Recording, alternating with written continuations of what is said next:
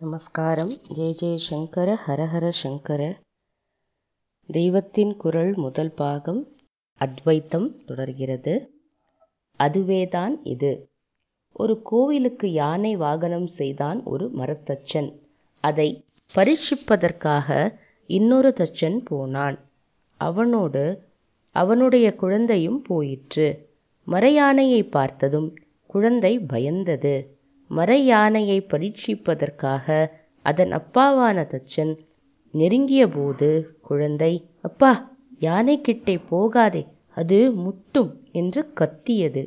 தச்சன் குழந்தையிடம் இது மர பொம்மைதான் முட்டாது என்று சொல்லி சமாதானம் செய்து அதையும் யானைக்கு பக்கத்தில் அழைத்து போனான். குழந்தைக்கு அந்த வாகனம் அசல் யானையாகவே இருந்தது. அது மரம் என்கிற ஞானத்தையும் குழந்தையிடமிருந்து மறைத்தது. அது யானை ஆக்கும் என்ற நினைப்பு அதே சமயத்தில் அது தத்ரூபம் யானை மாதிரி இருந்தும் கூட. தச்சன் பயப்படாததற்கு காரணம் அதன் யானை தன்மை அவனை பொறுத்த மட்டில் மறைந்தது. அது மரம்தான் என்கிற அறிவு இருந்தபோதும் மரத்தை மறைத்தது மாமத யானை மரத்தில் மறைந்தது மாமத யானை.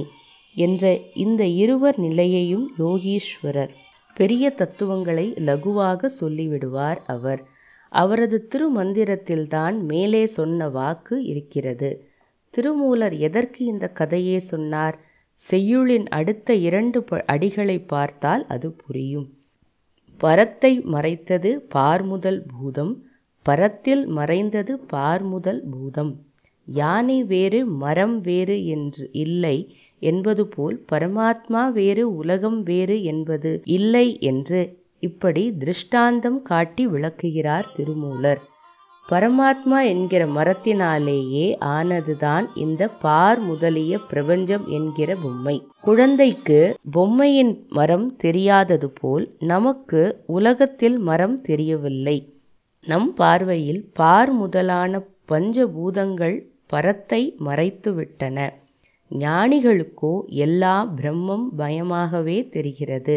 அவர்கள் விஷயத்தில் பார்முதற் பூதங்கள் மரத்தில் மறைந்து போய் விடுகின்றன. அது சரி இந்த கதையெல்லாம் என்னத்துக்கு என்று கேட்கலாம். நமக்கு வேண்டியது லோகத்தில் வசதியான வாழ்க்கை அதற்கு தேவை பணம் காசுதான். பரத்தை பற்றியையும் பாறை பற்றியையும் நமக்கெல்லாம் என்ன கவலை என்று கேட்கலாம். சரி எல்லோரும் பணக்காரராகி விடுவதாக வைத்துக்கொள்வோம். நிம்மதியாக சாந்தமாக நிர்பயமாக இருக்க அது உதவுமா? பணக்காரர்கள் நிறைந்த தேசங்களை பாருங்கள்.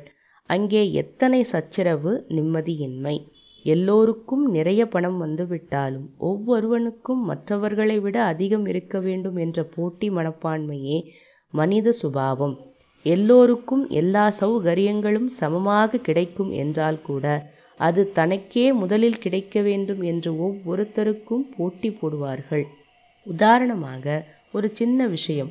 இந்த மடத்திலேயே பாருங்கள் நான் அத்தனை பேருக்கும் தீர்த்தம் தந்துவிட்டு தான் உள்ளே போவேன் என்று எல்லோருக்கும் தெரியும். இருந்தாலும் அமைதியாக வரிசையாக நமக்கு கிடைக்கிற போது கிடைக்கட்டும் என்று இருக்க முடிகிறதா?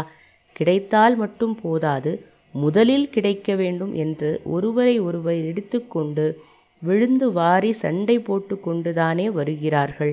இம்மாதிரி போட்டி இருக்கிற வரையில் மனநிறைவு யாருக்கும் உண்டாகாது. பொருளாதார வசதி மட்டும் உண்டாவதால் இந்த போட்டி குறையாது. போட்டி போக வேண்டும் என்றால் போட்டி போட இன்னொரு வஸ்துவே இல்லை என்ற ஞானம் வரவேண்டும் அப்போதுதான் ஞானமெல்லாம் எதற்கு? எப்போதும் சாஸ்வதமாய் செய்ய வேண்டிய காரியம் ஆத்ம விசாரம்தான் உலகத் துன்பங்களை விலைக்கு வாங்கி கொள்ளாமல் இருக்க வேண்டுமானால் இந்த உலகம் என்பது நாம் நினைக்கிறபடி இல்லை. இதுவே சிவமயமானது அது வேறு இது வேறு அல்ல. மரமே யானை பாரே மரம் பரம் என்ற நினைப்பு இருந்து கொண்டே இருக்க வேண்டும். இந்த ஞானம் இல்லாவிட்டால் எத்தனை பொருளாதார முன்னேற்றம் வந்தாலும் லோக்கம் இருட்டில் அகப்பட்டு கொண்டு இருப்பதாகவே அர்த்தம். இருட்டை விரட்டும் ஞான பிரகாசம் அதை அடைகிற பிராயாசையை நாம் ஒருபோதும் தளரவிடக்கூடாது சூரியன் போனால் கூட பாதகமில்லை. இந்த ஞான ஒளி நம்மை விட்டு ஒருபோதும் போகக்கூடாது ஜெய ஜெய சங்கர ஹரஹர சங்கர. ஜெய ஜெய சங்கர ஹரஹர சங்கர. ॐ श्रीनारायणाय नमः।